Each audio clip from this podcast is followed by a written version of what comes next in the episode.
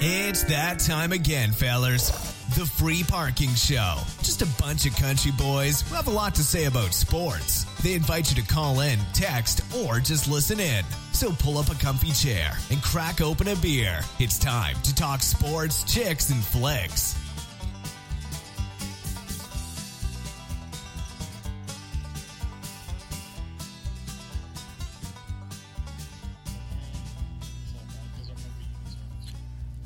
All right. Welcome to the Free Parking Show here on our Spreaker channel. Uh, we're glad to have you tonight here on Monday night for the Super Bowl recap.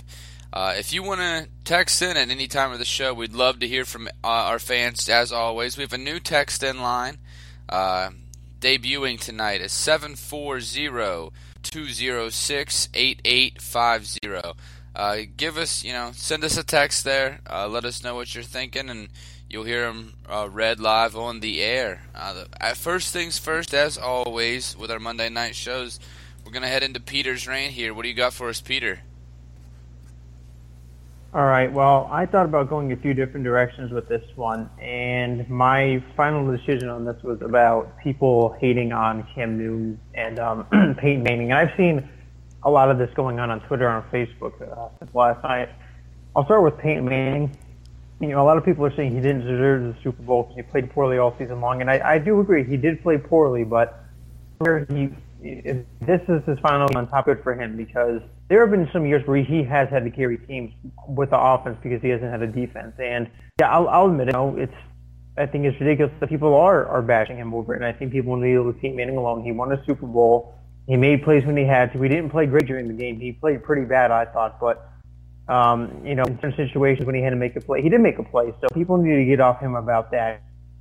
He's one of the all-time greats, so people need to leave him alone. And then Cam Newton, uh, you know, I understand people are upset with the way he acted after the game, but uh, and I shared this article in the in our uh, online Facebook chat with you guys. I don't know if you guys got a chance to read it, but one of my uh, one of my supporters that reads my stuff, and uh, one of my really good friends from back home, um, we had a I had a conversation with them about this article. Peyton Manning, after they lost the teams, walked off the field, didn't shake anyone's hand. Now after the game, he did call Drew Brees to talk to him, and I which is good, but why is it that when a guy like Peyton Manning or even like say Tom Brady or somebody like that walks off the field doesn't shake anybody's hands, no one seems to care. But when a guy like Cam Newton walks away from a press conference because the Broncos are right across from him, and apparently, from what I understand, we're talking about how they stopped him. I don't know if they taunted him or not. You know, I'm not sure that people get mad at him, and I think it's it, it's time that we have to either start treating every single NFL player the same way when it comes to things like these, unless they're habitual, um, you know, offenders of, of just being a poor sport, which I think Cam Newton isn't anymore. I think he's handled winning and losing very well. But when a guy that wins all the time does it, it's not a big deal. And I think it's just kind of annoying now that you see a guy like Cam Newton, who's young and upcoming, gets bashed, but a guy like Peyton Manning does it, and it's not a big deal. And Peyton Manning has done some pretty, in my opinion, some stupid stuff after games, throwing his team under the bus after losing to the Steelers a couple uh, years ago in the wild card round or the uh, divisional round to the Steelers, and he didn't want to take any of the blame for not being able to point out where the Steelers defenders were, where Polamalu was coming from never his fault during that game. So I think it's time that we need to start treating all players equally when it comes to the way they act after games. Cam Newton isn't the thug which people are calling him. My last I checked, he's not beating women, beating kids, killing dogs, getting arrested for drunk driving, uh, possibly threatening to kill his girlfriend and himself. He's not a thug, and I think that's just a new insult that people like to throw at players they don't like or they're trash. Cam Newton is a great player. He's classy. He he loves that, you know, he loves to get kids and families involved in the football game. So the hatred of both Manning and Newton needs to stop. It was a great game. Leave them both alone and just respect greatness and, and top tier talent when you see it. That's all I got to say. It just aggravates me when I, when I go on Twitter and Facebook and I'm seeing racist rants, rants against Manning, rants against Newton. Obviously the racist one, racist ones are against Newton, but nobody's standing up to stop and say anything. Just people need to learn to just be respectful and respect greatness. In my opinion, that's that's what I think. In my, and you know, I'll turn it over to you, to you guys now and let me know what you think. I'm gonna completely agree with what you said there, Peter. Uh, 100% agree with a lot of that there. You know, I think that you know both these quarterbacks did not have a good performance in this game, but I think it is in large part due to these great defenses. That's something I, I saw a lot of was, oh well, look how bad Peyton was. Look how bad uh, Cam Newton was. It's like that's because those defenses were good. You know, that's that shows you how good these defenses exactly were. Praise Von Miller. I mean, look at how well Von Miller played in that game, and how good Ware was, and how good Luke Kuechly was. Um, there was a lot of Norman had a great game in that. There was a lot of defensive uh, defensive guys on both sides, or both defenses that had excellent games in there in that game, like all game long. Uh, you know, that's what I think they should be praised. Definitely, I think that they're getting short sold on this because everybody wants to focus on the quarterbacks. But these defenses is what made that game. And then the other point that I, you bring up, and then I don't want to get like too serious in the show. Uh, you know, we like to keep it lighthearted here, but I think that that race base uh, plays a big issue or plays a big role in how uh, Cam Newton is seen uh, by the general public. You know, he's seen as people are still referring to him as a thug, and he, and he is uh, nothing close to that at all. He is a very classy guy, and yeah, he did leave the uh, the interview uh, yesterday, but uh, that's the hardest thing there is to do in football is to lose the Super Bowl. There's nothing harder. Maybe retiring, um, it would be harder, but uh, you know this is the hardest thing he's ever had to deal with professionally. Um, and you know it, it, didn't look good on him. Uh, it did look like a you know like a little pouty, but he, that's a hard thing to do is to just grind the whole season. They lost one game the whole season, and and and to do everything that he did. I mean, he, he scored so much. He, he did everything for his team, running the ball, passing the football. How many times did Cam Newton get hit this season? Um, and that whole grind through that, and, and then to come up short at the very end, that's very that's rough. That's hard to go through. So you know, I, I kind of understand that. Um, but he's not a thug, and I think that you know that his race plays a, a, giant part in that, but he has shown nothing but class this season. Uh, you know, it, it, uh, someone that a lot of your kids that follow the NFL, uh, they have a great role model in Carolina uh, with Cam Newton because I think he's just he's an outstanding person.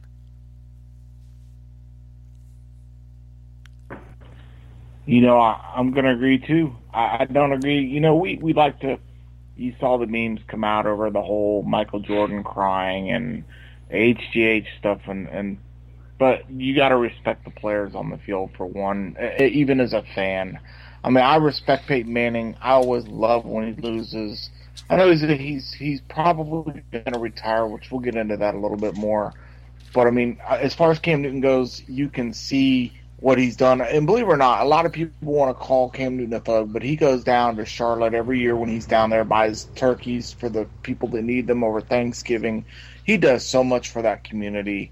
You know, he's just having fun on the field. That's all it is to it. I, I have nothing against what he does on the field or what he does as a person. And I and I agree with you 100% on that one. Yeah, I'm actually uh, I'm gonna go the other way. I'm gonna like disagree. I'm on fifty. I'm gonna disagree at fifty percent with each question because I do think that Peyton Manning absolutely yes he he needed another ring. Do I think he deserved it? Like I don't know. Did he? Because his postseason stats, I understand how good he's been in the regular season and teams that he's put on his shoulders, but he's never even had like postseason wise. He's not had good runs like at all. Even their Super Bowl uh, when they went against Chicago, not a great run. Defense carries him. Like yeah, no, he earned, he deserves it. He's what he's done for the game and what he's revolutionized. It, yeah, I think he deserves it for what he means to football. But statistically, I don't, I just, I don't feel like he necessarily deserved it. And as far as Cam Newton goes, yeah, no, I, I don't care that he walked off the stage like with the questions. That doesn't bother me, but uh, it irritates me a little bit that he did it because what Aqib Talib or Chris Harris was saying something about him. Like I get it, I do, but I know I know it's a game, but there are business obligations, and you're supposed to be a leader to your team, and you're gonna let just you know I understand it's a devastating loss. You went 15 and one, you were steamrolling through the playoffs, and I, I know you you don't want to last last place you want to be is answering questions for everyone to read the next day. But uh, at the same time, you got to do it, and letting someone get under your skin and kind of affect your leadership there. I don't know like yeah, he's a good role model, but you don't want to see kids seeing that he can't like handle it, and if someone talks bad about him, he just you know gets up and walks off and just I don't know. It's weird to me. I have like one more thing to add on. Like Amos said there, it didn't deserve it, but it's the Super Bowl, and I think a lot of people getting caught up in this and looking at it this way. The Super Bowl is not an individual award; it's the representation of a team. Um, and you know everybody talks about this, especially with quarterbacks, uh, that it's a, a, defining factor. And and to me, it's not at all. Like I think Dan Marino is better than you know ninety percent of the quarterbacks that have ever won a Super Bowl, and there's no question in my eyes that I, I think Dan Marino is far better quarterback than Terry Bradshaw. And Terry Bradshaw won four Super Bowls, so I think that you know a lot of people you know got away from that. And the other thing is the what have you done for me lately? You know, um, but that's just the NFL, and that's not going to change. You know, but Peyton Manning has had what 18 long years, uh, uh, very successful, very you know good, uh, smartest quarterback I think I've ever seen play the game. Uh, and then he's had one bad year. Uh, you know, or you can say two bad years because his rookie year he, he wasn't real great, but so two bad years in 18 years, and and people hate on him all season long. But I wanted to ask you guys real quick about this. Do you guys see last night after they won? They interviewed him on the field, and he said, "I'm gonna go like kiss my wife, hug my kids." and gonna go drink a lot of Budweiser, or you know, I'm gonna go drink a lot tonight. Go drink Budweiser, and then they had him on the stage, and he said the exact same thing. Did you know that Peyton Manning owns two Budweiser distribution plants, and like that was completely to to put money in his pocket, like that was advertising. Yeah, yeah no, that I didn't go for that. I, I seen I, that today. Doesn't that blow your mind? Yeah, I, I didn't particularly.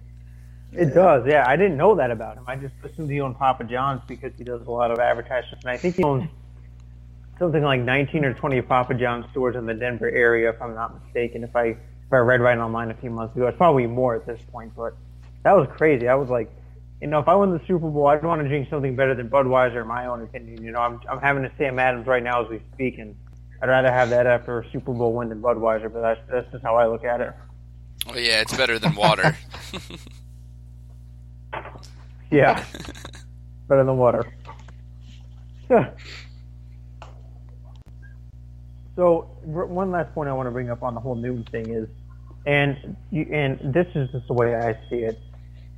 In the '60s and, and before that, the N word was used to put down African Americans. I feel like now in the NFL or any sport sporting league, when somebody uses the word thug, to put down a player of color that they don't like. I feel like I feel like it's using the N word in my opinion. Now, people might not agree with me, but I mean, Cam Newton, he he has a very likable personality. I don't know why people don't like him. And I, I, first, I when he was in college, I didn't like him because of some of the stuff that was uh, going on about his past and what was going on when he was there.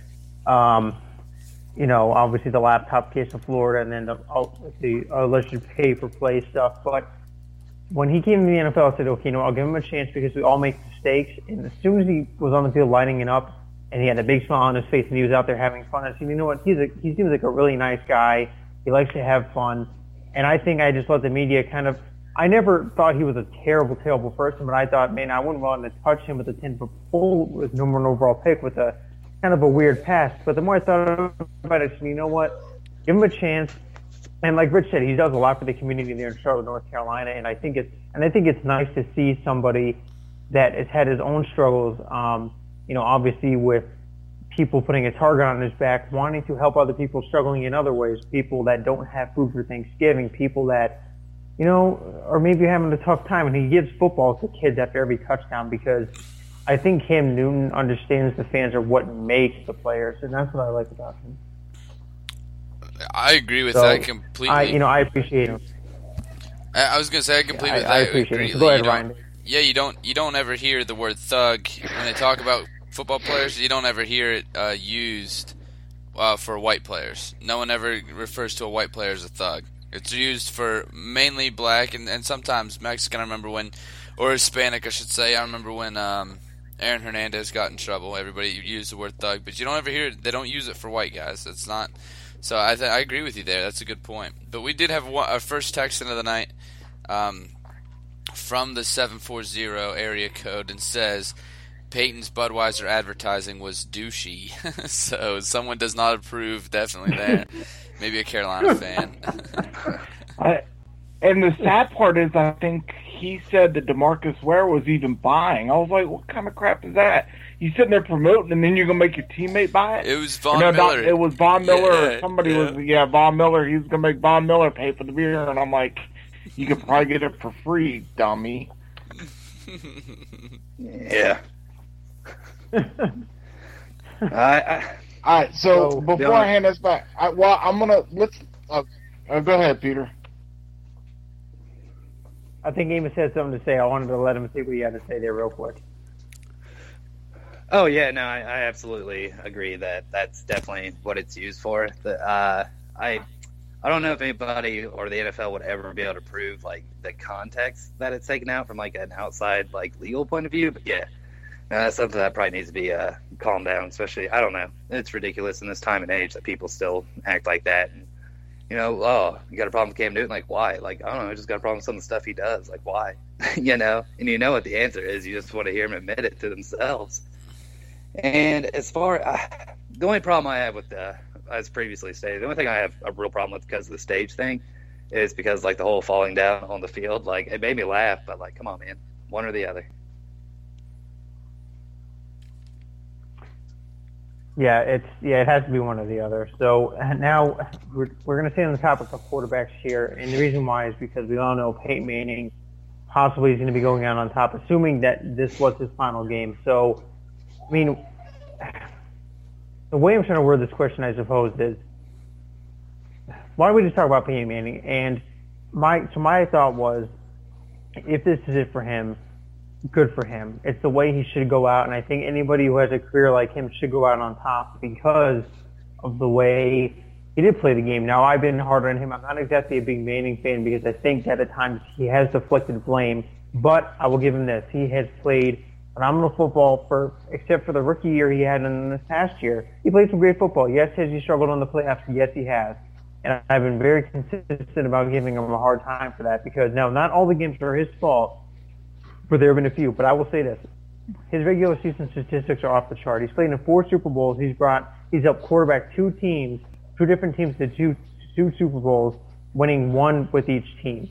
I mean, that's that, to me that's incredible, and I think it speaks volumes about how hard he how hard he works. And you heard him after the game saying, you know, this whole team fought hard. You know, and he gave a lot of credit to his teammates, which I liked, and I think if this is it for him, good for him. Now, if this is not this is not the last game for him, I think the question now becomes is what will Peyton Manning, you know, what what will be the what will he be doing next year? Because I don't, I'm not really sure if anyone will be willing to pick him up for another season based on how he played this past year, unless you have a team that has a run game and a defense like Denver does. So I'm not really sure what team would make sense for him unless he goes somewhere and backs, backs them up um, and, and helps a young rookie quarterback or a young quarterback grow. But knowing Peyton Manning the way we all know him, just through interviews and how he's played the game, he's going to want to start. He's not going to play second fiddle with somebody, um, in my opinion. But who knows? You know, maybe he will. Just maybe I want to help somebody grow and become great. I'm not really sure. So, um, Ryan, what do you think? I mean, do you think this is for him? And if not, then what do you think the future holds for Peyton Manning if he decides to come back for another year or maybe even two? Well, first thing is is absolutely hats off to the sheriff. I mean, the guy's, uh, you know, one of the greatest careers um, ever. One of the greatest quarterbacks ever played the game. Absolutely, uh, probably the smartest QB knowledge that we, or you know, I mean, uh, football knowledge that we've ever seen. Football IQ through the roof. Uh, you, I mean, I don't think anybody knows the game better than him. Um, and you know, growing up watching him play, uh, even as a Tennessee Titans fan, because he spent most of his career beating up on us uh, pretty bad. It, it was still it was it was awesome to see the the way he has the respect for the game, and uh, and it was definitely I think this is it for him. I think this is uh, the last one, the last game that he's ever played in. Um, you're not going to get many chances to go out like that. You know, the out of all of the all every single Hall of Famer quarterback ever, only John Elway has retired after winning a Super Bowl. That's it. That's the end of the list out of Hall of Fame quarterbacks. So the uh, the chance to go out on top like this is very rare. Um, you know, it's it doesn't happen for everybody. So I think that you will see him retire. um, from playing, but Peyton's got that drive and he's got the intelligence. And I, and as much as I'd love, I'd love for him to be in a broadcast booth. I was talking about it last night when I was watching the Super Bowl with, with my friends and my family. I'd love to hear him and everything that he would have to say about the game. Uh, you know, because you would get so much insight into the game from a guy that knows the game that well. Um, but I think that he's too much of a competitor. I think that he's going to want to be on the sidelines or be a general manager, be an offensive coordinator or head coach. Uh, you know, stay around the game in some fashion like that. Because uh, I think he'd rather compete um, than set in the in the broadcast booth. I think that's the type of guy he is. Um, so I think you will see him uh, try to stay around the the game of football in a competitive standpoint, whether that be offensive coordinator, coach, or a general manager or front office, something like that. I will say this though, uh, you said about him not being able to come back uh, playing wise. I don't think if he decides that he wants to come back player wise, I don't think he'll have a place in Denver.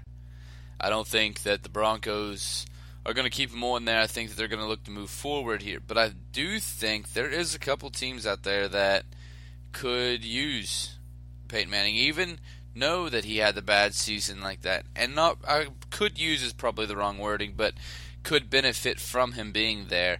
Um, the you know a couple teams that come to mind are the Cleveland Browns, the the Houston Texans, teams that don't have these giant markets that Peyton Manning is going to sell tickets. Um, especially you know if he announces at the beginning of the season or something that's his last year. I mean, look at everybody going to see going to see Kobe, you know, shoot what like 30% field goal percentage now in his last season. Uh, everybody wants to go see it, you know, because it's the last time you ever get to see Kobe. Um, and I think if you did something like that, then uh, then you'd have immense value just from a ticket selling sta- standpoint and how weak the, the, this draft class is at quarterback. Uh, me and Amos have talked about it before on the Beers and Cheers show uh, there's really no quarterbacks that stick out of this draft class that are impressive. So you could get Peyton Manning for one year, and you know probably not make the playoffs, probably not be that great of a team, uh, but sell a ton of tickets on the farewell tour, and then you know next season get the quarterback of the future, um, which for an owner wouldn't be a, a, dumb move to make. Well, I know the Rams are so th- reportedly was... interested in bringing him in. And yeah. you know, it's funny you, yeah, you mentioned the Rams. Now, I was gonna say it's funny you mentioned the Rams. Oh my bad. I'm gonna leave, leave it on this. uh, no, you're all right. I'm gonna leave it at this. I'm not gonna spend too much time on this. When I got up this morning and drove into class, I was listening to the, the 98.1, which is a local ESPN station, and the guy that does the score really liked the guy born and raised in the area, huge Panthers fan. But besides the point, I texted the show and I asked him. I said, "Is seriously?" I said, "Is Peyton Manning going to retire? Is he seriously going to consider coming back?" He he thinks he's done, and at the same time, out of the teams you mentioned, he's you know he even mentioned Nick Foles. He said, "Would you take Nick Foles over?" He said, "Would you say Peyton Manning's better than better than Nick Foles at this point?" He said, "I don't know about that." He went down. He said, "Would you?" Say that Peyton Manning is healthier than you know healthier than Brian Hoyer at this point. He said, "I don't know about that. I mean, because we all saw what what Brian Hoyer did in the in the playoffs this year, where he laid an egg. They don't have that defense." I think he was basically saying that they don't have the defense built around him like they did in Denver to help carry him like that. He said if he if he goes to another team that doesn't have that stellar defense, that's not looking at a quarterback position, he's not going to last the season just for the simple fact of his health he said old age hit him quickly. He thinks he's done, and, and you know you've seen the last of Peyton Manning, and you know I, I posted on my wall last night. He's an idiot if he doesn't retire. You know I respect Peyton Manning for everything he's done for for the league. Like Amos said earlier, greatest regular season quarterback of all time. But when you get in the playoffs, you know that let's be realistic, and I, am gonna touch on what Amos said. You had the number one defense going in. You really didn't do much that year. Heck, Brock and they he even said Brock Osweiler would have the guy on the radio show responding my text. He said Brock Osweiler would have started that game and they still would have won. So that just goes to show you that that this season for the Broncos was not about you know, Peyton Manning, you know, being Peyton Manning, it was about helping him get that last championship. And hats off to John Elway. Uh, you know, but really, if you were going to give a lead, uh, an MVP, which we'll talk about later, I probably would have handed it to one of the coaching staff members over that. But I, I just don't see Peyton going back. And it's like you said, you're looking at Cleveland. You're looking at, uh, like Peter said, uh, um, the, the Rams, and then the Texans. But they don't have that. De- I don't think they have that team, that defense to carry them. Yeah, no, I'm actually going to agree with just about all that because Peyton Manning is smart. Uh, probably hands down, probably the smartest quarterback to ever play the game. I think when you look at it from a, like a retirement standpoint, is you know you got you another ring, you're going out. Yeah, I mean you really are. You're going out on top. You're going out like every quarterback does when I go out. And I mean, I don't see the like. What's the reward really? Like, yeah, there's that one chance of possibly getting back and making to the Super Bowl. But any team that you know is going to be a playoff competitor next year is probably already doesn't need Peyton Manning. And I think if he goes to a place like the Rams or something, yeah, I think it's just a risk. And I, I think Peyton Manning's smart enough to not risk like looking just having a bad record, not being able to do anything. And then injury, you know, he's a, we all know about the neck surgeries, and you know, a not so good team's probably not going to have a very good offensive line.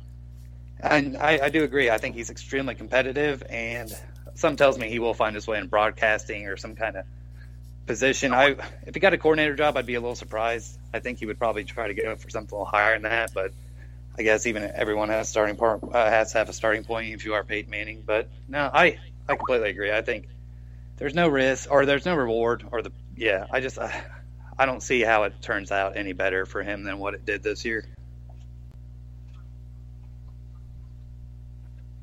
Yeah, I think it's time for Manning to hang it up. But if he does go somewhere else, I know the Rams have been interested in him, which would be kind of interesting. So, and now that we've talked about the, the quarterbacks and everything, I think it's time to change focus over to the game. Uh, I think we should start with the with the Panthers. I think had they done a better job of taking care of the football, not you know fumbling it and throwing it away on that one interception, although that, that interception was, I, I think it was when Newton threw it too hard and it was picked off. Imagine if Carolina had recovered that fumble by, by Ward. I think it would have flipped the whole game. Um, I think Carolina, on top of the miscues of turnovers, the the special teams play where they thought the guy Bear caught the ball and he took off and almost scored a touchdown also hurt them too. It was just there was a lot of miscues by both teams, but the Panthers really hurt themselves with their with their turnovers. Um, nothing, in, in my opinion, nothing was worse than that fumble where Cam Newton stood there and didn't try to dive on the ball. I don't know what happened on that play, uh, but I honestly think the Panthers just gave this game away. Now, that's not to take anything away from Denver because that defense was built to do it, and the offense was built to put up points on the board, even if it's just field goals off the turnovers. But I think when you really look at it from a whole a whole picture, Carolina's offense did a a bad job of ball security, in which which in my opinion cost them the game. I mean, Ryan, do you agree with that? What what do you think about the Panthers' overall performance in the Super Bowl? You know, what would you grade it? What what do you think was the reason why they lost? I mean, you couldn't have said it any better. Um, ball security wise, why they lost this game? There's uh, there's two reasons I think, and definitely the first one is the turnovers. The second one being the penalties. Um, if you look at the stats, it clearly it, it shows you the story. Uh, Carolina had 315 total yards. Denver had 194, so they far outgained the Broncos. Um, uh, if you look at third down conversions, they were three for 15. Carolina was, which isn't great, but Denver was one for 14. Uh, Carolina also had like a, a five minute, over five minute advantage in time of possession. Uh, so really, what this came down to was the turnovers, and when not only the uh, turning over the ball, but when they did it, uh, you know, those turnovers were all all four turnovers were on their side of the field. You know, it set it set them up with points. Um, you know, every single time that Denver got the ball, you know, is even though they were unable to score, except for the one turnover. Um, you know, of course, the fumble that they fell on the end zone, which was their only touchdown of the game. But every other time it led to a field goal. Uh, you, I mean, you cannot let that happen. Um, and any game, let alone the Super Bowl. The four turnovers. Then, if you look at the penalties as well, Denver had six penalties for 51 yards. Carolina had 12 for 102 yards. Uh, when you're doubling, I mean, they literally doubled Denver's penalty yardage. That's not you're not going to win games like that uh, when you have to, you know, when you have to keep coming back from uh, stupid mistakes and stupid penalties and and and stuff like that. Um, you know, the, definitely the, the turnovers were was the key though. That was obviously the big thing. Um, the the interception that you meant to T.J. Ward really wasn't Cam Newton's fault. He did kind of throw it in there a little too hard, uh, but that was a catchable ball and it should have been caught. Um, of course, went off of his hands. Uh, T.J. Ward caught it off the deflection, then fumbled it, and Denver was able to still keep possession. And they were what inside like that 15 yard line at that point uh, go, or going the opposite direction. So that one kept them from scoring. Like the other, all the other turnovers were on their own side of the field. Like it just it hurt them so much with field position, um, you know, and, gave Denver such a huge advantage. Uh, that's what I saw someone uh, put this morning that I thought that was pretty funny. It's, it's pretty true if you think about it. That the defensive MVP of this game uh, for Denver is obviously Von Miller. The offensive MVP for this game is tied between for Denver uh, is tied between Cam Newton and McManus, their kicker, uh, because of the turnovers and that, the Tolbert fumble and. Um, and that one fumble, that Cam, Cam Newton, he clearly jumps back. You know, he's heading towards it and clearly jumps. And I've heard some people say that, like, oh, he thought that it was going to bounce a different direction. I'm not buying that at all. Uh, I've heard some people today as well, some former players saying that, uh, you know, in practice you don't go after those balls. As a as a quarterback in practice, you don't go after those because you know the risk of getting hurt is is not worth it. The you know the risk of someone stepping on your hand or or whatever, it's just not worth it. And that's uh, pretty much NFL wide. You know, you don't do that. So some people have said maybe he just instinct. He didn't go after the ball. Um, because of that and not really thinking about the moment or whatever.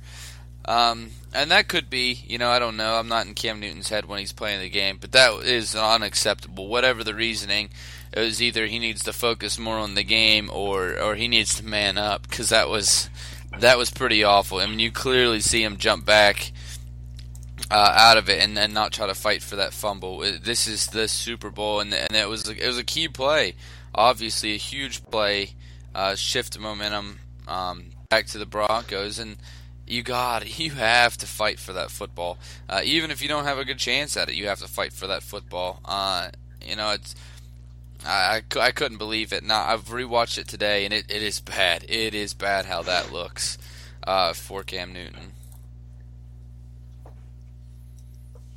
Yeah, no, I, I agree. Uh, the turnovers God, just uh, and especially uh, Mike Tolbert, man, I was really, I think he really surprised me with not being able to hold on to that ball. I just, I thought, I thought the momentum obviously just shifted so much with his fumbles. Uh, every time they seemed to get something going and they put it in his hands, he he just couldn't hold on to it. Man, it cracked me up a little bit. I was like, oh, and I just, yeah, the turnovers, the penalties, and just dumb, dumb penalties like what are you doing? And I understand it's close and it's the Super Bowl. You got to do everything you can do to try to get it, but you got to be smart.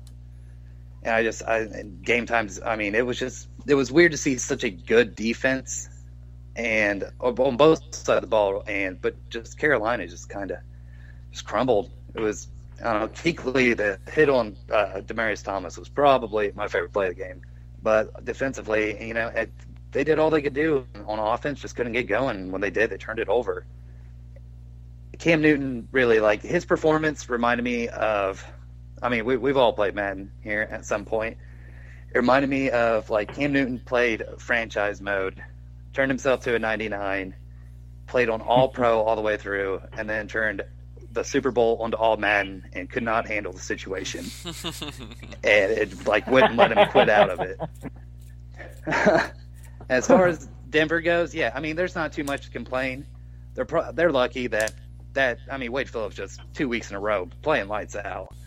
on that defense, calling right, or right plays. It just absolutely insane, and I don't think anybody can give him enough credit. Something like 21 defensive coordinators got hired before he was able to get a job, and seeing the way he's performed, made up schemes in the playoffs for his te- uh, that defense, it's just been absolutely. I mean, it's been out of this world, and it's awesome to see him actually kind of get back in and probably get his confidence back at being a coordinator or coach. Offensively, yeah, didn't have to do much.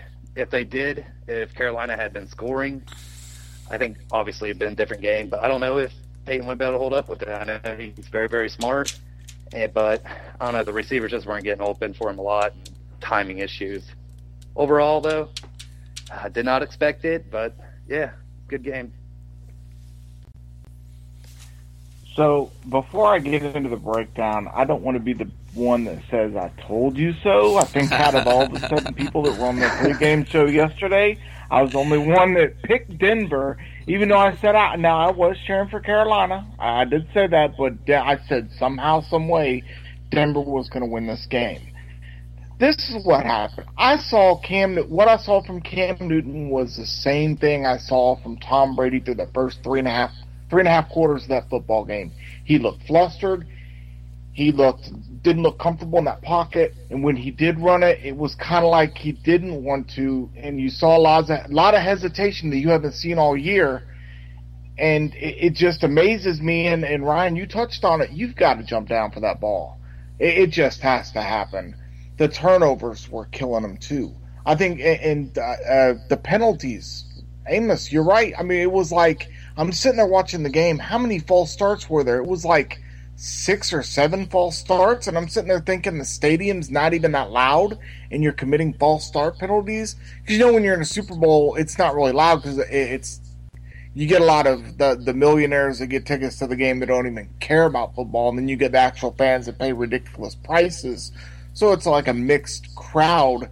And I'm sitting there watching Michael Oher, all these offensive linemen jumping the gun, illegal formations, and I'm just like Either they weren't prepared or they were just nervous, one of the two.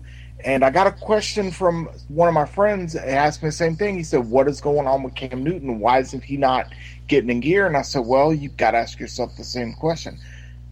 That Denver defense is ridiculously nasty.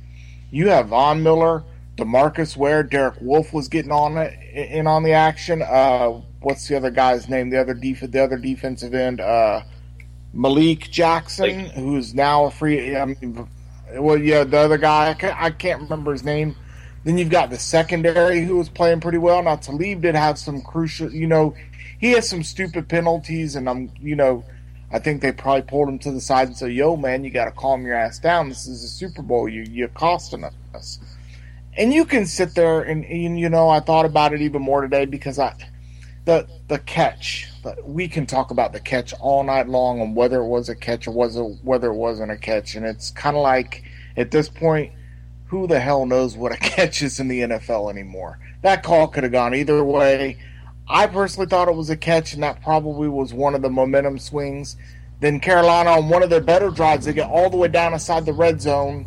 Uh, I think it was a holding penalty on Roby that should have been called and wasn't, and then they're all just, you know, it's kind of like really, we're going to go this way. Then they miss field goal, but then when they show the replay, it keeps the lead jumps off sides. But then, you know, you can sit there and blame all the penalties you want to, but turning the ball over four times should have been five, but, you know, it was a Denver penalty that annulled the inter- one of Cam's one of Cam's three interceptions that eventually got turned down to two. And, and like I said, when I look at Carolina's defense, they, they like you said, uh, Luke Kuechly played well. Josh Norman was all over that field last night. Same with Denver secondary. They, it was just an out, out, one of the best defensive games I've seen in a very long time in terms of the Super Bowl. Really, really low scoring. You know, it was great to see the smash mouth. You know, hit the guys at the line of scrimmage. Don't give them anything, and and that's what we saw. But I mean, it just to me, and overall, the Super Bowl just didn't have the excitement as we've seen in years past with the last minute interceptions or the you know the last minute field goals, the last minute stuff like that. It, was kind of, in the terms of being exciting, it was just kind of a letdown for me. But all in all, you know, you and like I said, Von Miller MVP, great selection. But I, I always say they should have gave it to Wade Phillips. Amos, you said it, you said it right on the money. That guy has coached his ass off the last two weeks of this season. Matter of fact, the, the last two games, all of this season. But you go back and you look at Peyton. One last thing, and, and I'm going to pass it back off to Peter. You go back and look at Peyton Manning's stats this year. I think it was like I, I don't know the completion percentage, but the touchdown to interception ratio, seven touchdowns to like 19 picks. I mean, it was basically I talked to a Denver fan at the gym today, and I said, "What did you think of his performance?" I said, "Well, he did what he was supposed to do. He didn't turn the football over." Then, believe it or not, he's right. Peyton didn't turn it over against New England. Where he did, no, he did turn over once against New England, but he didn't turn the football over at all. Uh, one turnover last night as well. So, the mistakes that he made earlier in the year with the multiple game interceptions were limited, but you know, you got to give credit to Carolina's defense for playing a great game, but Denver's defense was just outstanding. And if I'm voting for, uh, you know, vice president of football operations or whoever is doing the John Elway, you know, like you said, got a lot of credit for doing what he did to that defense. yeah, John Elway definitely did do a lot. Um, Manning uh, yeah, he lost a fumble to a pick last night, uh, but you know, losing fumbles as a quarterback is, you know, it's sometimes it's their fault, sometimes it's not because sometimes they can't feel the pressure or they just can't get the ball out of their hands that fast. So Manning did have two turnovers last night, but I really can't put the fumble all on him because the offensive line of Denver did have its issues last night, and then his season statistics was like it was nine touchdowns to 17 interceptions, so it was almost a two to one ratio of interceptions over touchdowns. Uh, but four of those 17 came in one game. Um, so I really can't, you know, again, obviously I think the foot had a lot to do with those turnovers throughout the season. Uh, and speaking of the Broncos, I'm going to flip it over to Denver here. Rich, you, you pretty much touched on it already, but the defense of Denver is what really helped them win this game. You know, outside of Manning's two turnovers, I thought he played a pretty good game. He made the throws when he had to. Um, he and uh, you know he he did he did what he was supposed to do out there. He just he managed the game pretty well. I thought he checked. I'm pretty sure he changed the uh, calls a couple times. I thought he did a good job orchestrating that offense. And then, as I said, defensively, Rich you touched on this. The defense was just. I mean, Marcus Ware and and Von Miller coming off the edge to come after Cam Newton is just incredible. The plays that defense made, special teams. That guy, you know, everyone thought he Spear caught it, and he realized what was going on and took off down the field. So all around, Denver played a good game. The only thing that uh, Denver didn't do very well was some of the penalties that Aqib Talib had. If I'm not mistaken, he had at least one personal foul, if not two personal fouls. Um, but you know, at the at the end of the day, obviously, I think the defense stood up for it, and the offense, yeah, they struggled, but they they, they got the ball into field goal range, so that's you know that's that. So uh, Ryan, I mean, what do you think about the Broncos' uh, Super Bowl performance as a whole? You know, what what made them win? Uh, what stood out to you in your mind? Uh, there's a lot of things really, and, and some of them have been touched on a little bit. But I want to start out here with the people that I think deserve uh, the most credit here. Uh, firstly, to me, the first guy, the guy that pops in my mind is John Elway for building this team. you know, bringing in Ware, bringing in uh, the coaching staff that they got with Gary Kubiak and uh, with Wade, you know, uh, uh, Wade Phillips coming in and really, really leading. What was it? A stellar defense. I texted you guys yesterday as we were watching the game. It this is the best defense that we've seen since the you know early 2000 Ravens team. Uh, I don't think that we've we've seen a defense since uh, since then that's better than this. They play lights out. They're phenomenal. Um, uh, so Gary Kubiak, Wade Phillips definitely deserve a lot of credit, which is funny because you look at uh, Gary Kubiak just lost his job two years ago uh, to the Texans. Wade Phillips uh, had to wait a year before getting that job uh, where nobody wanted him. They said something like 26 defensive coordinator positions were filled before Wade Phillips got another chance uh, it, it, unbelievable that you know that these guys like set off like that and and then come on into this uh, system and and what the work that they did. Uh, and John Elway deserves a lot of credit because the personnel decisions were amazing. You have Von Miller coming off one side, Demarcus Ware coming off the other. It, it's just brilliant what they've been able to do with that. Uh, these two guys are phenomenal, uh, very physical, very athletic guys, uh, and that spin move last night uh, that Von Miller made on that one sack where he got the half sack was unbelievable. I mean, like there's not I don't I don't care who you are. There's not a right tackle alive that's making that block. Um, uh, and you know, there's a lot of things that pop up in my mind. The first thing, Von Miller winning MVP, I think was very deserved. Um, I, you know, I didn't think there was anybody else that that really kind of came close to the performance that he had. That, and even though he he, he had the was it two sacks or two and a half sacks, two uh, forced fumbles, uh, had a bit of impact on the game. But he was in the backfield almost every snap, put a lot of pressure on Cam Newton, changed the game a lot. Another thing with that as well uh, that really popped in my mind this morning when I was thinking back on this is remember all of the problems that Von Miller had and all the off the field issues and and to come back from all of that and, and come out and have the season that he had this year uh, and then get a Super Bowl MVP on top of that like this is the building blocks of making everybody forget uh, you know you, you you keep your nose clean keep grinding like you're doing, and you're gonna make everybody forget that you were ever a problem off the field. Uh, the, the, kid was amazing in that game. Uh, had a great game. But really, I mean, Rich said it earlier. The coaching staff, Wade Phillips deserves a lot of this credit. He had perfect game plan. Uh, his the pass rush played excellent. The secondary played great. Um, yeah, you know, the, I mean, everybody did exactly what they needed to do on that defense. On the other side of the football, their offense wasn't that impressive. Uh, C.J. Anderson was a workhorse, but didn't you know shine. I mean, he had like I think it was 3.9 average on uh, 23 carries though, which is uh, you know an impressive handle for um, a cool running back these days, especially. And then, of course, Peyton Manning getting the 200th win, which makes him first in wins all time um, over Brett Favre uh, which is you know a special achievement um, for him, and to do that on your last game like that kind of uh, almost seems like fate or something that because uh, Brett Favre of course is at 199, so he this game's what set the record. Uh, real impressive that he was able to do that.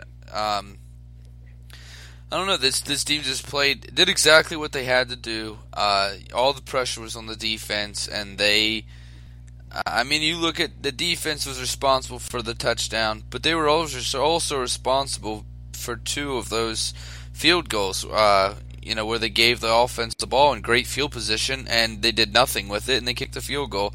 So hats off to this defense as a whole. Hats off to Wade Phillips and Gary Kubiak and uh, John Elway and Von Miller, uh, who deserve a lot of the credit there. They played an outstanding game.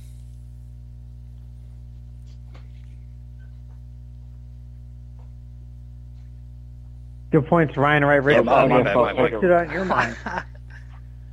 um, I'll go ahead and take it real quick because I'm not going to add too much to what Ryan said. No, it's okay. No, what I found funny at the end of this game because you know you get, you're watching the Super Bowl and you start chatting with other people throughout the internet, whatever. And I told one guy, I said it's funny how uh, Ryan just mentioned that they were, you know, that defense was put in the spotlight. How many times did Peyton Manning and the Denver offense decide to run the ball three times and punt down the field and let their defense do their job? I, I think they went three and out intentionally, like almost the entire fourth quarter, except for the when you know the the turnover with uh that was inside the twenty that eventually resulted in that touchdown. That Cam, you know, the one that Cam Newton just decided, hey, I'm not a football player anymore. I'm not going to jump down on the ball and get dirty. But I mean, other than that, it was just kind of like, okay, we're just gonna. I'm just gonna Peyton, just go ahead and hand the ball off. Our defense has this. We we're. It's almost like they were confident enough to do that, and that's what that that just goes back to how great Wade Phillips called this game. I can't speak highly on what he did. I, I think he single handedly got in the head of Cam Newton and the, the offensive coordinator, uh, uh, Dave Shula, is that his name? Uh, Don Shula's son. Mike, You know, they were talking about it before the game about how Mike Shula, okay, I know- I knew it was one of them, but it, the, my, you know, and it was just like, wow, they're actually really going to play the clock right here, and it was fun. The other thing that was funny is how the announcers, like uh, Phil Simms and Jim Nantz, saying, you know, you know, towards the end of that game, or even the analysts at the end said, "Had Carolina at least scored one more touchdown before that turnover, you may be looking at a different score, different Super Bowl champion." But that's just how great that Denver defense was. They didn't give an inch, or you know, that they they were they did their job. It was just so phenomenal to watch them work like that. I think the biggest thing for uh, Denver, I, I really do, was when Peyton Manning got benched and Osweiler comes in, he has to sit. I, I think more than anything that helped that team, honestly, was the willingness of Peyton Manning to kind of just sit back and let the defense take over. To know that he, like he understands the physical skill set is not there, but he's competitive and that's what he's done. And for him to be able to accept, like, hey, all right, I can't do this anymore, but this defense is lights out. So we need to kind of, I need to give the reins over to them and let them kind of take over the special teams. Because I even think at one point, I think during the, when Denver played the Browns, they brought it up that like Denver's defense and special teams had outscored the Denver offense at that point, like 48 to like 43 or something crazy like that. And I don't know. I mean, you can't say enough about that defense. They just, they played lights out the offense did good enough. Neither one of the turnovers really turned into much or did much for Carolina. Wade Phillips played a lights out game, and Gary Kubiak played a good game too on offense, just understanding. All right, we're just going to run the ball and let our defense protect us. Yeah, I, I think both both sides, you know, definitely had their strengths and weaknesses. And I think we all kind of come to an agreement that both defenses did play a great game, uh, but it was really just at the end of the day, it was Carolina's issues, uh, turnovers, and the special teams um, miscue on the punt, on the punt coverage, was what hurt them. And I think, I, you know, this. Some people said this game was kind of a, a boring game, uh, maybe, but I like good defensive games. And, and you know, you guys said it. When was the last time we had a, a Super Bowl that I can that we can all remember with two defenses that are this style going against each other? Because and sometimes you look at some of those recent Super Bowls, you look at teams like the Patriots, the 49ers, uh, the Broncos a couple of years ago against the Seahawks. Teams that had great offenses, but the defenses weren't as stout. Now, the year San Fran lost the Super Bowl, I think they had a pretty good defense because Harbaugh knew how to coach defense as well. He he he gets good defensive players and he has quarterbacks that make good decisions. So I, that might be the exception to the rule, but was Baltimore's defense really great that year? Not really sure, you know, and you guys, different people give you different answers. So this to me was a great Super Bowl. Uh, you know, obviously the storyline of Manning retiring on top, assuming that this is his last game, uh, makes it that more, much more interesting. So I guess my closing, my closing thing on, on this would be, uh, and you know, we can, what did you guys think about the Super Bowl overall? You know, what were your thoughts, your takeaways, and I'll give you mine. Like I just said, I think this game was was better than some people thought it was. It was a great defensive battle. Uh, one out, one out. I, you know, I might not remember. You know, maybe one of those things where somebody brings it up, like, yeah, I remember that game, but it's not going to be like, you know, the Saints beating the Colts or something like that, where a team that has so much riding on them, the whole city wins the Super Bowl. And that's not to discredit Peyton Manning and all, but I just think it was just when you think about Peyton Manning winning a Super Bowl, you think about him probably doing it a lot by himself or, or him in the offense, but it was opposite. It was the defense, and like I said, Manning made plays when he was supposed to. So I, I, I thought it was a great, I thought it was a great Super Bowl. Uh, you know, Ryan, what do you think about the Super Bowl? How would you rate it? Um, you know, where does it, what stood out to you in the Super Bowl, and what did you think of it as a whole? Well, I mean, I th- this was uh, this was unexciting for the casual fan for sure. Uh, you know, the person that's not a big football fan, this was not fun to watch. Uh, which I'm sure is. I think that's why you're seeing a lot of the the the you know whatever you want to call it the blowback from this game and it being uninteresting. But if you're a fan of football, especially the defensive side of football, I loved watching this game. Um, it was exciting to watch uh, the the way that the defense was pretty much getting away with what they wanted and causing a lot of pressure. And how many batted balls on both sides did we see? I mean, Norman, uh, Talib, uh, Harris, um, uh, Munnerlyn, I guess you saw just batted balls constantly where they were um, uh, playing the pass so well. Both sides of the ball were. Um, it was a really impressive game to me defensively, uh, you know, and, and I loved watching it. I definitely don't think this will, you know, get on your, your top 10 or top 5, uh, you know, best Super Bowls of all time or anything like that, but it's definitely not the worst we watched. Um, if you remember two years ago, that one was pretty bad. So it wasn't, it wasn't awful, and it did feel. I remember like going into the last, let's say, eight minutes or so, seven minutes. It did feel like Carolina's going to come back. Even at that point, to me, it felt like uh, they're going to score here and they're going to make it interesting. It's going to be 17 to 16, and then the pressure's going to be on Peyton. And can they can they march down the field? Um, but then, of course, it didn't work out that way. But it, it, did still feel like that. So it's still pretty close, even though the score doesn't show that. Uh, uh, pretty late into the game until that last score. Um, so, you know, I wasn't. Uh, it didn't blow me away or anything. It wasn't bad, but it it was. Uh, it wasn't great either. But it, I mean, it was a solid game. If you love the defensive side of the ball, it was a fun watch. I I really enjoyed this Super Bowl. I had a great time watching the game. Yeah, no, I agree. I'm actually, yeah, I agree with everything you just said because I, yeah, nailed it with that to a casual fan, this game was probably the most boring thing they've ever seen since yeah since exactly two years ago. But for an NFL fan, yeah, man, this is a good game. It was a lot of stuff, and you know everything on every play. Just watching Carolina, that what number one offense, just not be able to do anything, and defense win. Off, offense sells tickets, defense wins championships, and I, that's exactly what happened. I it was a good game. I, I thought it was very well uh, coached on Denver's side, and I just I think Carolina was just uh, they were unexpected about what was about to happen. You know, part of me wants to say that this was a good game, and the other part wants to say when is the Masters coming around the corner. But all in all, I enjoyed watching it. I, I was screaming and hollering at the TV quite a bit, and that's what you want in a Super Bowl when you're like, "Why are you doing this? Why are you doing that?" And all in all, the more I think about it, I think that it's fair to say that uh, Gary Kubiak brought his team into that game prepared, and Ron Rivera didn't, and that's how you determine the outcome of that game. I, I don't know, but like I said, we all saw the AFC Championship game and the NFC Championship game, and it was like, is Denver going to be able to stop Carolina? That's the biggest question. Because I think one of my talking points was if Carolina jumps on these boys early, Denver's not a team that comes back. We all saw it all year. They want to keep the game close and win it in the end, and that's exactly what happened. So I mean, it was kind of like the closer, the more time.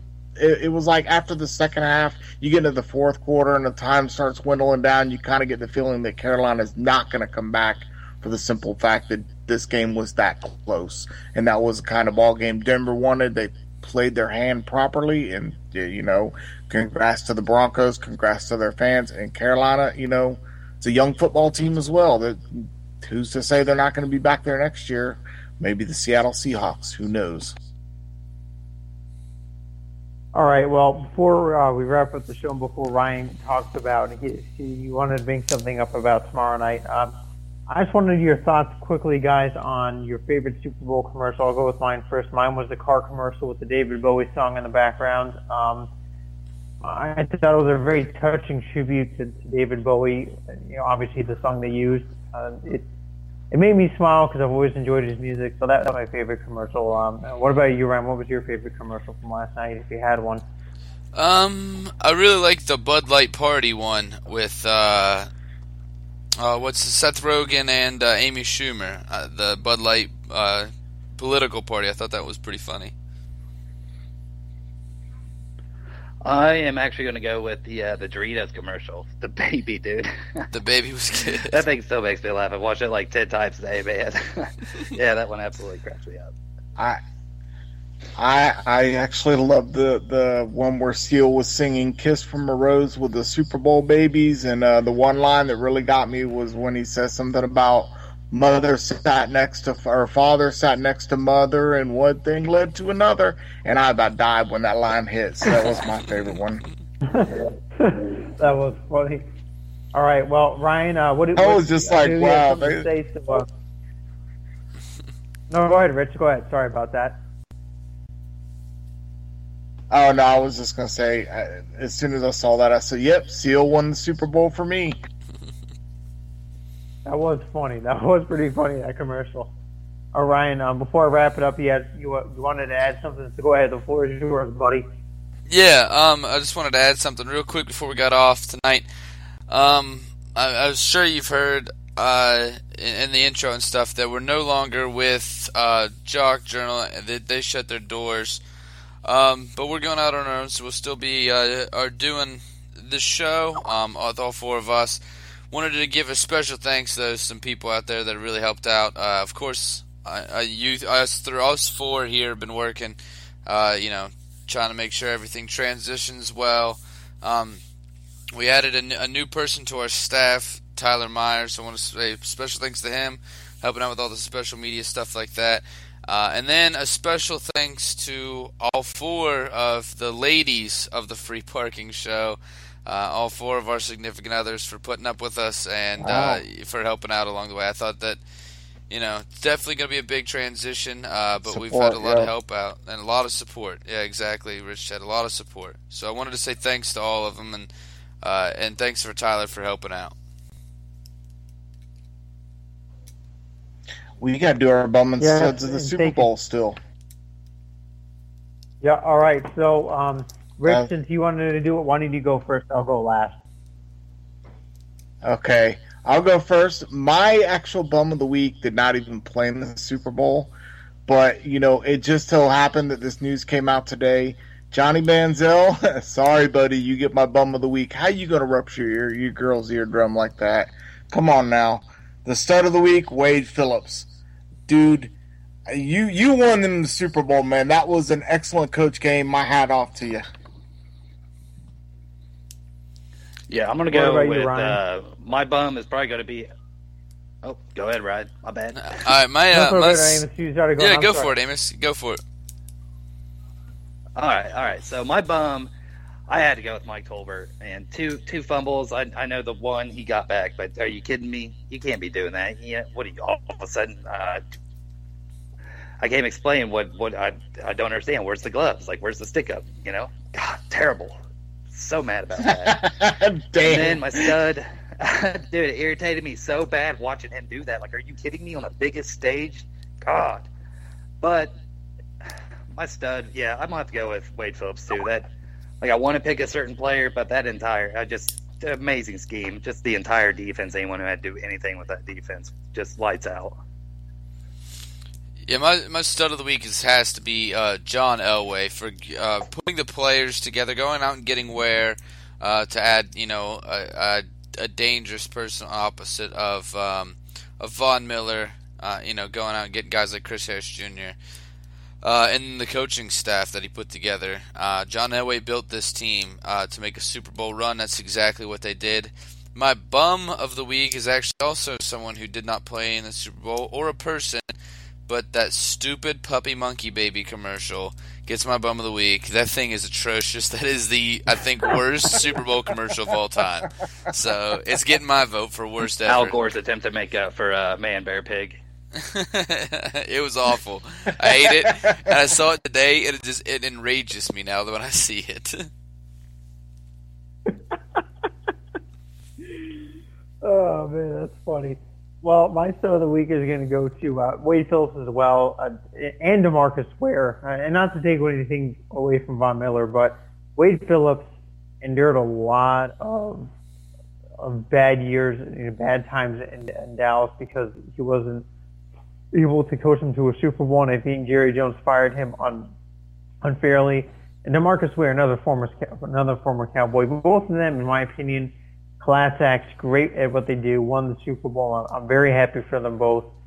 As far as my bum of the week, it, it's going to go to Johnny Manziel as well. I mean, this guy can't get it right. He, I, I'm beginning to wonder if he is done in the NFL.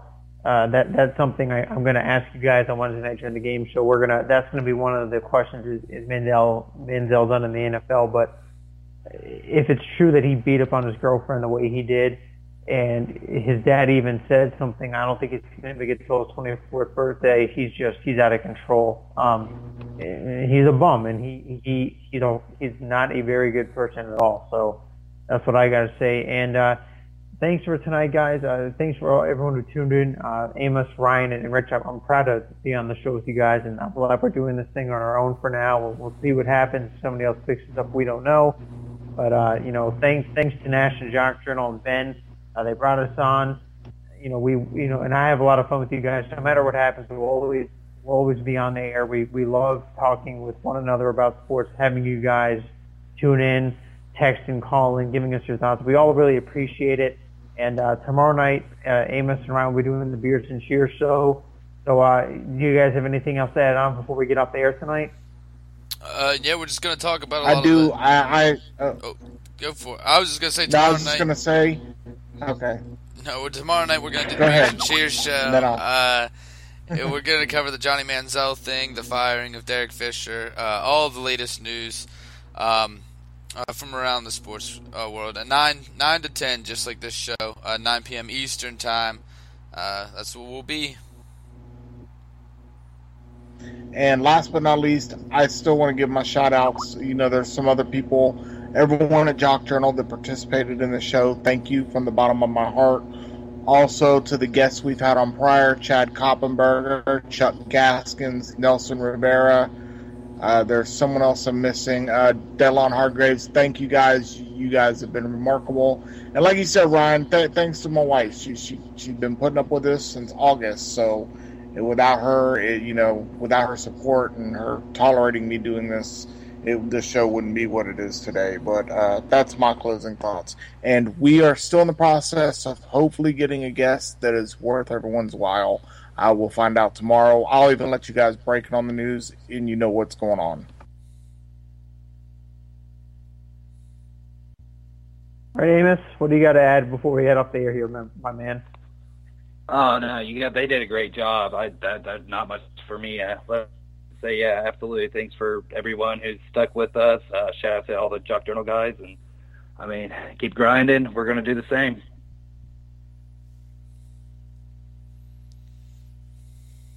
All right, everyone, have a great night.